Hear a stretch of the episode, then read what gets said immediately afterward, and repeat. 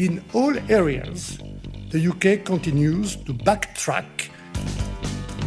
The European Union argues that, that we, be, we should be subject to rules of the club that we have left. The precondition is the level playing field. Uh, we can deliver a real Brexit that achieves our objectives.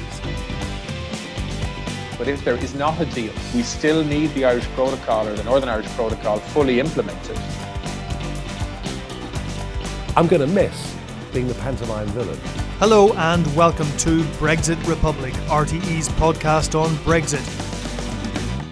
I'm Tony Connolly, RTE's Europe editor in Brussels. And I'm Colm Ó Mongáin, RTE's deputy foreign editor, normally in Dublin, but now once again back home for one week anyway in my kitchen in Kildare. Each week, Brexit Republic assesses all the latest Brexit developments in Brussels, London, and in Dublin. This week, on again, off again. Will they, won't they? The tortured standoff between London and Brussels on getting negotiations back up and running after the drama of last week's EU summit. We'll examine in detail what went wrong, why the UK was so upset at a six paragraph statement by EU leaders, and how both sides patched things up. Was it all a piece of theatre or a genuine breakdown? While Michel Barnier was told not to come to London on Monday, his colleague Maros Sefcovic was welcomed with open arms to a meeting of the Joint Committee to talk about the Northern Ireland Protocol. In contrast to the toxic mood elsewhere, that meeting was described as positive and constructive. We'll explore what's happening with the protocol and whether or not it'll be ready to go on January the 1st.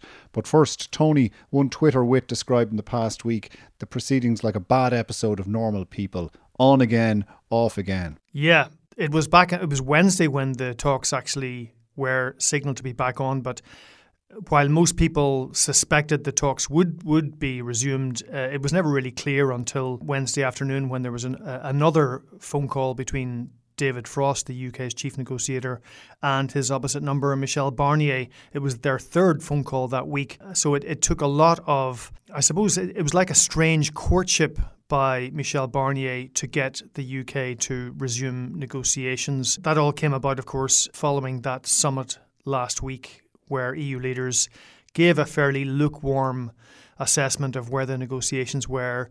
They they dropped the word intensive as we discussed last week, and instead just said that the talks should continue.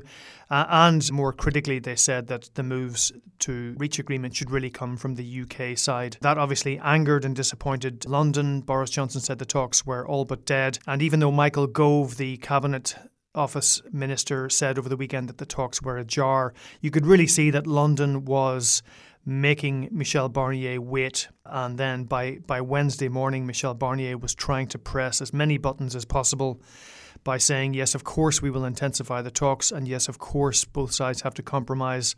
And of course, we accept the and respect the sovereignty of the UK in these negotiations. And of course, we can start working on legal texts jointly. We can start drafting these texts jointly. So that that seemed to be enough for the UK. And lo and behold, both sides drew up a ten point joint statement of organising principles, which went into quite some graphic detail about how the negotiations would run for the next few weeks. Right. Uh, and then everything was back on. Okay. Well, this is going to get technical, so if you'll forgive me, I'm going to pour myself a cup of strong coffee here in the background. Tony, I, am sure I heard ice ice cubes there, Colm. Are you being truthful with the listeners? I am. I am being truthful with the listeners.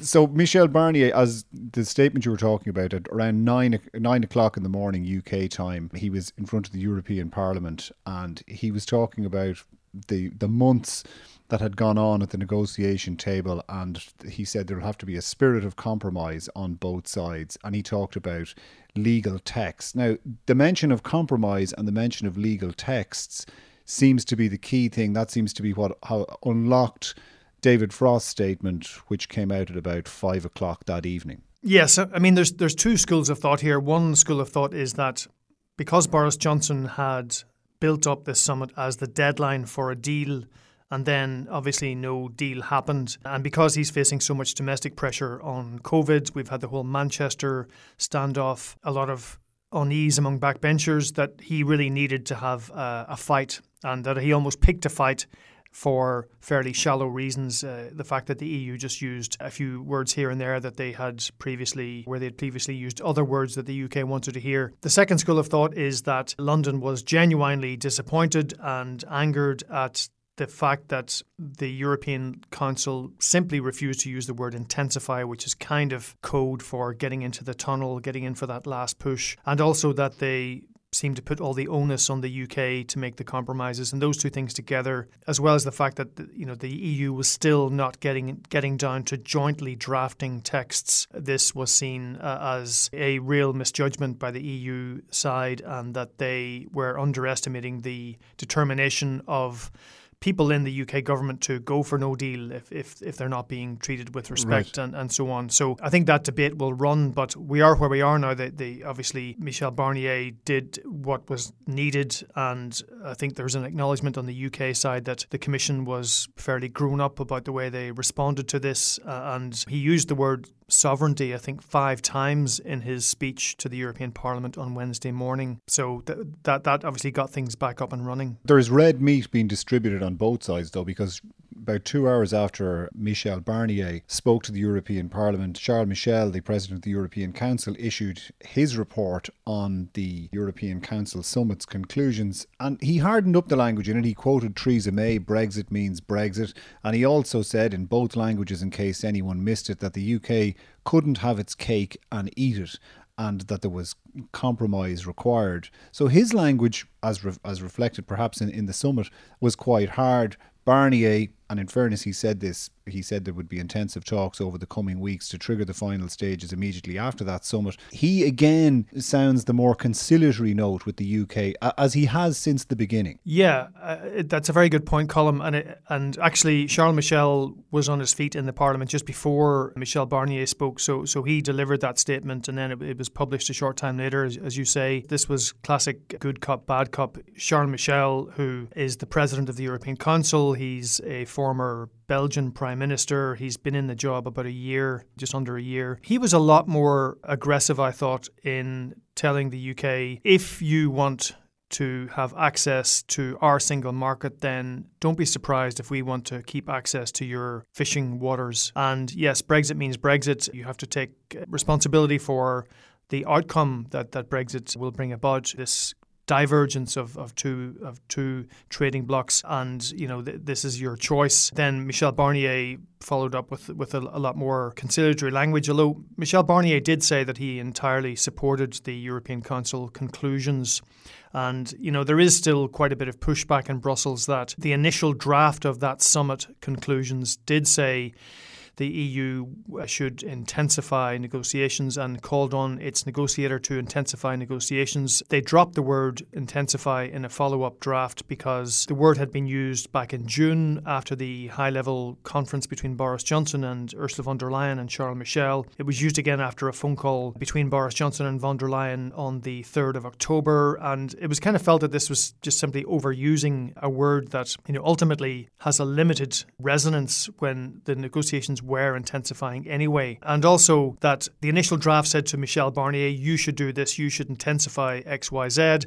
But it was felt that there had to be a signal sent to the UK as a balancing sentence to say the UK also has to move in order for, for an agreement to, to be achieved. And people will say, look, of course the EU is going to say the, the UK has to move. It's in a negotiation. You know, the UK is the adversary across the table. So it's sort of natural, if you like, that the EU would uh, take that particular stance. So, you know, there is still a suspicion in Brussels that this was all a bit contrived on the UK side. One counter view that I heard was that this was something akin to, if you remember back in 2018, Theresa May had negotiated and concluded the first withdrawal agreement. But then she discovered she couldn't get it through the House of Commons and that there was going to be a vote in the House of Commons which she was going to lose badly in early December of that year. The vote was pulled, if you'll recall, and then she went to the European Council that December to try Looking and get some language. some kind. Yeah, to try and get some language from EU leaders, and she didn't get it, uh, and she was very disappointed. And there's, you know, one fairly well placed person I spoke to on this said, you know, it felt a bit like back then this real disappointment that the that the EU just couldn't go that extra yard or two to provide language that would give Boris Johnson some support and that would uh, keep you know restive backbenchers off his back. You know, there's a there's a lot of disquiet around COVID, as, as I mentioned earlier. So so that's a, a flavour of the sentiment in, in London, as opposed to this view in Brussels that this was all a bit of theatre just to to get Boris Johnson off the hook. There was some before we leave the sort of rhetorical flourishes. There was some harder stuff in Michel Barnier's speech, and he said Canada and Japan are not precedents and that this idea of you know offering the UK Canada is just not on the table. They're looking for a zero tariff, zero quota basis. He says it has no precedent, whether with Canada or Japan, and is being negotiated in a context of regulatory divergence, not convergence. And he goes on and reiterates the level playing field and governance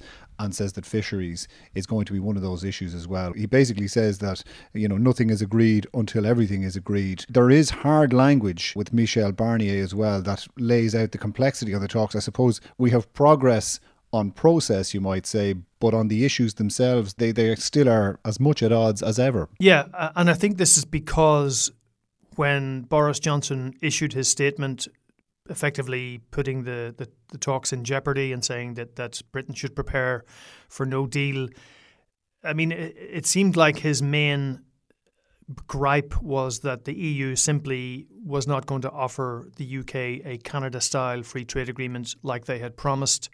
And Michael Gove repeated this charge in the House of Commons the following Monday. And, and this irritates officials over in Brussels no end because they say, look, first of all, the EU never explicitly said, yes, we will give you a Canada type free trade agreement. What they did say is that by a process of elimination, if you take all of the UK's red lines, they want to be out of the single market, out of the customs union, out of that whole regulatory orbit, then what you're left with is a Canada style free trade agreement. But that's not the same as to say that's what we're going to give you because the Canada agreement was for Canada. It's a completely different kettle of fish, if you like. not, not, to, not to bring fish into the debate uh, at this early stage, but it's a completely different prospect and its economy is is different. Uh, and again, you know, I've made this point there isn't before the in time the podcast. for it either. There isn't the time for it because the Canada Free Trade Agreement took seven years. It was a line by line negotiation on tariffs and quotas.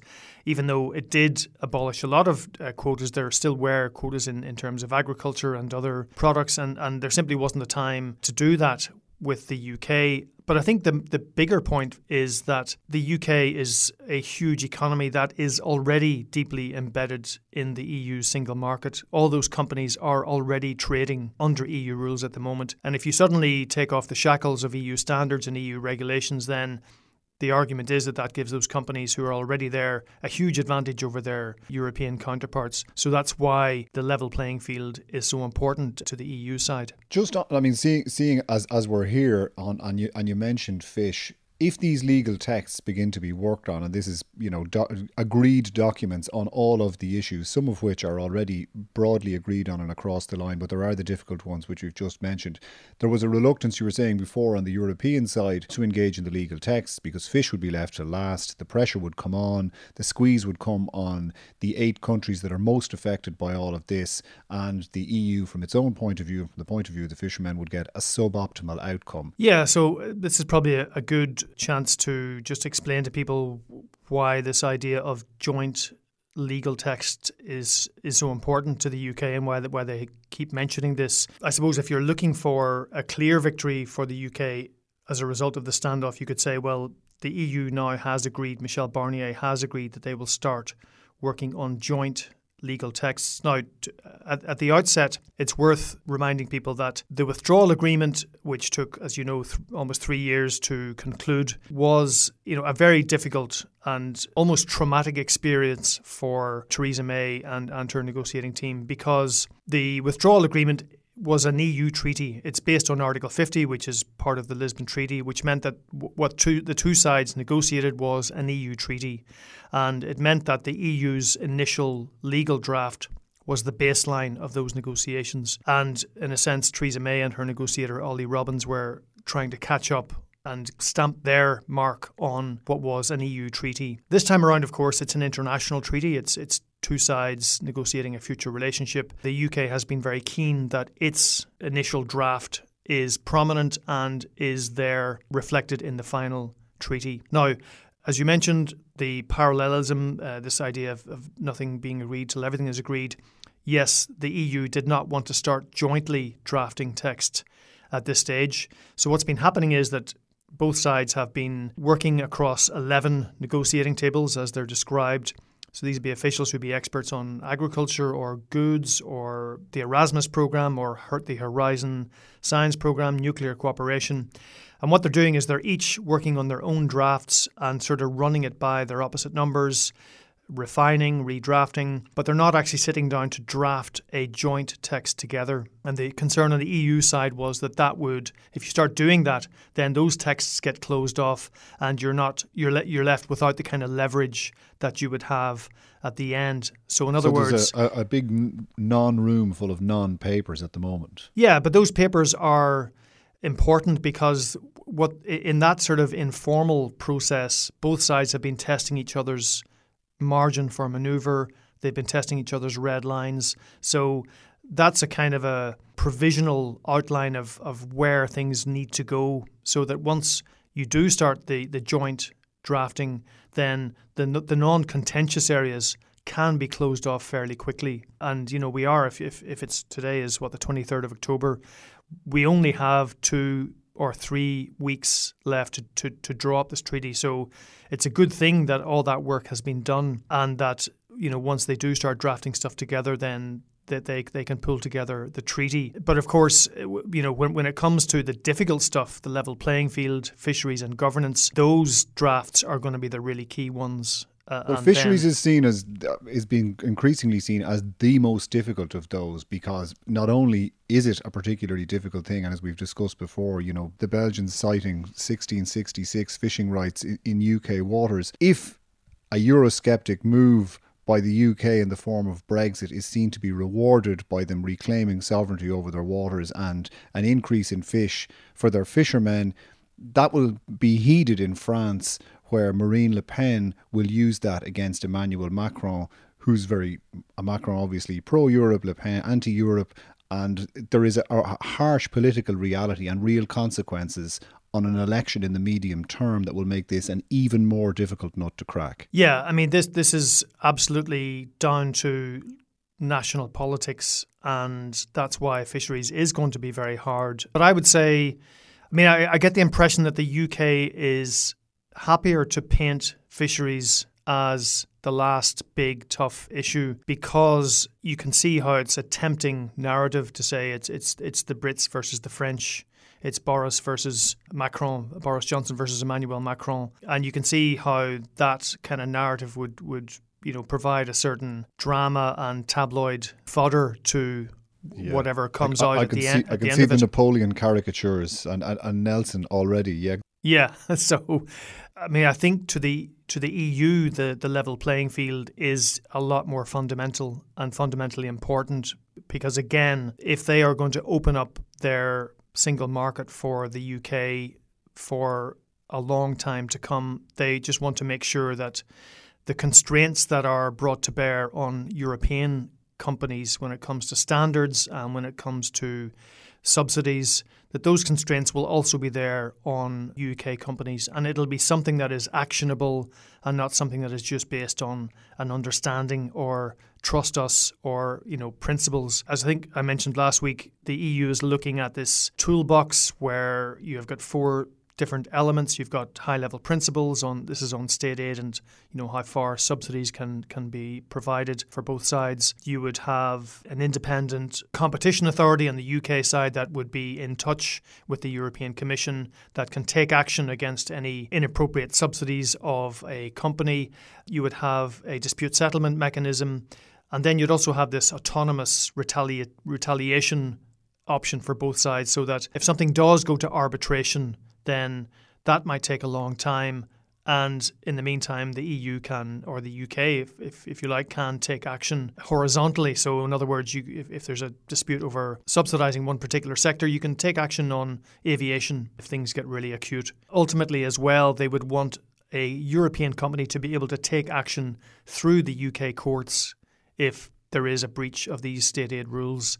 And I think the real problem there is that Downing Street particularly people like Dominic Cummings, according to folklore at least, that he wants to have no constraints whatsoever on the discretion of a UK government in the future to spend money where, where it sees fit. To turn to Ireland, and you know, we're, we're looking at difficult issues there, but how have things been going on the Joint Committee? Just for anyone who doesn't know what the Joint Committee, in brief, what is it and how's it going? The Joint Committee was set up under the withdrawal agreement to bring both sides together at a high political level to both implement the withdrawal agreement and to deal with disputes when they arise. And the, the Joint Committee is dealing with four, uh, I think, separate protocols that are attached to the withdrawal agreement. Uh, of course, the most important one from our point of view is the Northern Ireland Protocol. And the, the Joint Committee has met now, I think, on four occasions to see how that's being implemented. Now, as we've talked about before on the podcast, the, the general picture is that the protocol puts a border on the Irish Sea for uh, regulatory purposes and customs purposes. Goods going from Great Britain to Northern Ireland will face regulatory and custom, customs formalities. And what has happened since the treaty was negotiated is that you've had this push and pull between both sides. The UK saying we want to limit and reduce and whittle down and whittle away as much as we can the customs checks and formalities and, and regulatory checks and controls on goods coming in. The EU have been saying, well, look, you signed up to this in the in the treaty. We have to protect the single market and make sure that there's not going to be any hard border on the island of Ireland. So you have to abide by what you've agreed to. And that's been quite a difficult process because there is this in, inherent contradiction in the treaty in that the protocol provides for these checks and controls on goods going to Northern Ireland, but it also provides for unfettered access for Northern Ireland goods going to Great Britain and for there to be no barriers to trade between both Northern Ireland and Great Britain. So you know, both sides have a, if you like, a, a valid argument to, to, to push their case. But I think, in contrast to, to previous agree, uh, meetings of the Joint Committee, the one on Monday in London seems to have gone extremely well. Why? Well, I think it seems like the UK side have started to engage a lot more openly on building uh, border control posts uh, at Larne and Belfast and Warrenpoint. These are for the checking and controlling of uh, live animals coming in from Great Britain for and the rest of the world for animal products, for food products. They are working on the VAT system so that Northern Ireland can plug into the EU's VAT IT system. And I suppose much more understandably from from uh, a, a, a kind of a normal person's point of view, this idea of whether or not the EU would have an office in Belfast and what has been proposed there for the EU side is okay, they were going to drop their initial demand to have an office in Belfast and said, okay, we need to carry out our work effectively because the protocol provides for EU officials being able to monitor their UK counterparts in implementing the protocol because, of course, what UK customs and veterinary officials in Northern Ireland are doing is they are implementing EU law and yet they are from a third country. So this is completely unprecedented the protocol provides for EU officials to do that job with them to to oversee what they're doing.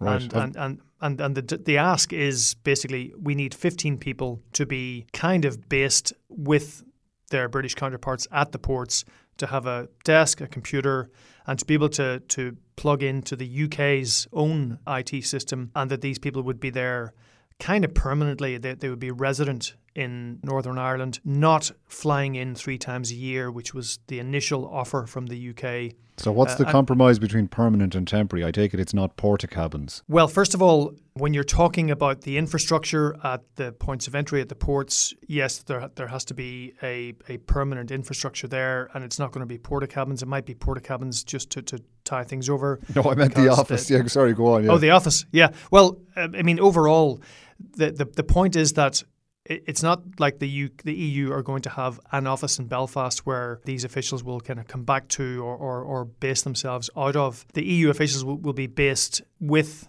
their UK counterparts at the ports. It's been likened to what you have at St Pancras Station in London, where you have French and Belgian and British immigration staff working not not side by side, but a few meters apart to monitor and do passport controls and so on. That's the kind of model that the EU is saying they're they're pretty much happy with, and it seems that on this occasion, Michael Gove, who's um, Maros Sefcovic's opposite number, he seemed at this meeting on Monday to be fairly open to that idea, although it's not done and dusted just yet. Overall, I think what the meeting delivered was a message to their technical staff in the UK Customs, in the UK Departments of Agriculture, just go and work with your European counterparts in the European Commission and find a solution that will make this work. It's not going to be easy. You know, there's a lot of there's still a, a, big gap in terms of supermarket produce going from a depot in GB over to Northern Ireland.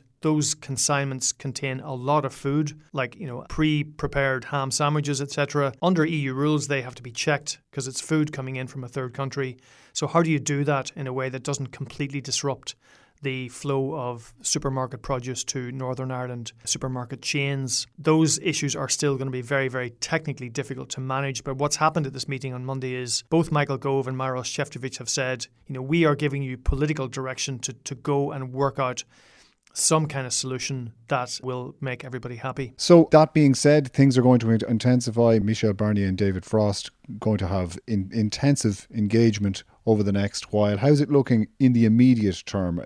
Will there be meetings over this weekend? Yeah, I mean, the, the, the initial stretch of meetings will be from yesterday, Thursday, the 22nd, right through to the 25th, which is Sunday. So they are going to work over this weekend. And then I think the idea is that they will work every day, including weekends, unless it's decided otherwise. So this will be essentially the tunnel, if you like. And right. No public updates then. We won't be presumably well, seeing that's a, that's a, detailed that's interviews on Marr on Sunday yeah, updating well, us this, to the pro- detailed the progress of things. Yeah. So so what what they have said is that the on the on the European Commission side they will continue to brief member states through what's called the working party and they had a meeting on Wednesday night to just take stock of this getting the talks back up and running those briefings will continue so member states will kind of know what's happening in the negotiations but if there are wholesale leaks from the working party, from member states officials and so on, then that might be closed off a particular right. route. So obviously journalists like myself will for, still so, yeah. keep, try to keep messing things up. But we'll see. We'll see how, how, how, these things go. But I suppose it is important to, to emphasize that even though they have got the talks back underway, there is still a genuine fear that the gaps are too big on both sides on things like governance and fisheries and the level playing field and, and state aid. And they may not get an agreement, but at least they are talking and they have a much more intensified structure now to, to keep negotiating and try and get a deal over the line. Okay. All right. Well, I'm going to pour myself another cup of coffee now and start to edit this podcast. So, for me, Colm Ó Mongáin, RTÉ's Deputy Foreign Editor in Kildare, that's it from me. And from me, Tony Connolly in Brussels, RTÉ's Europe Editor in Brussels. We'll be back with more Brexit Republic next week. Thanks for listening.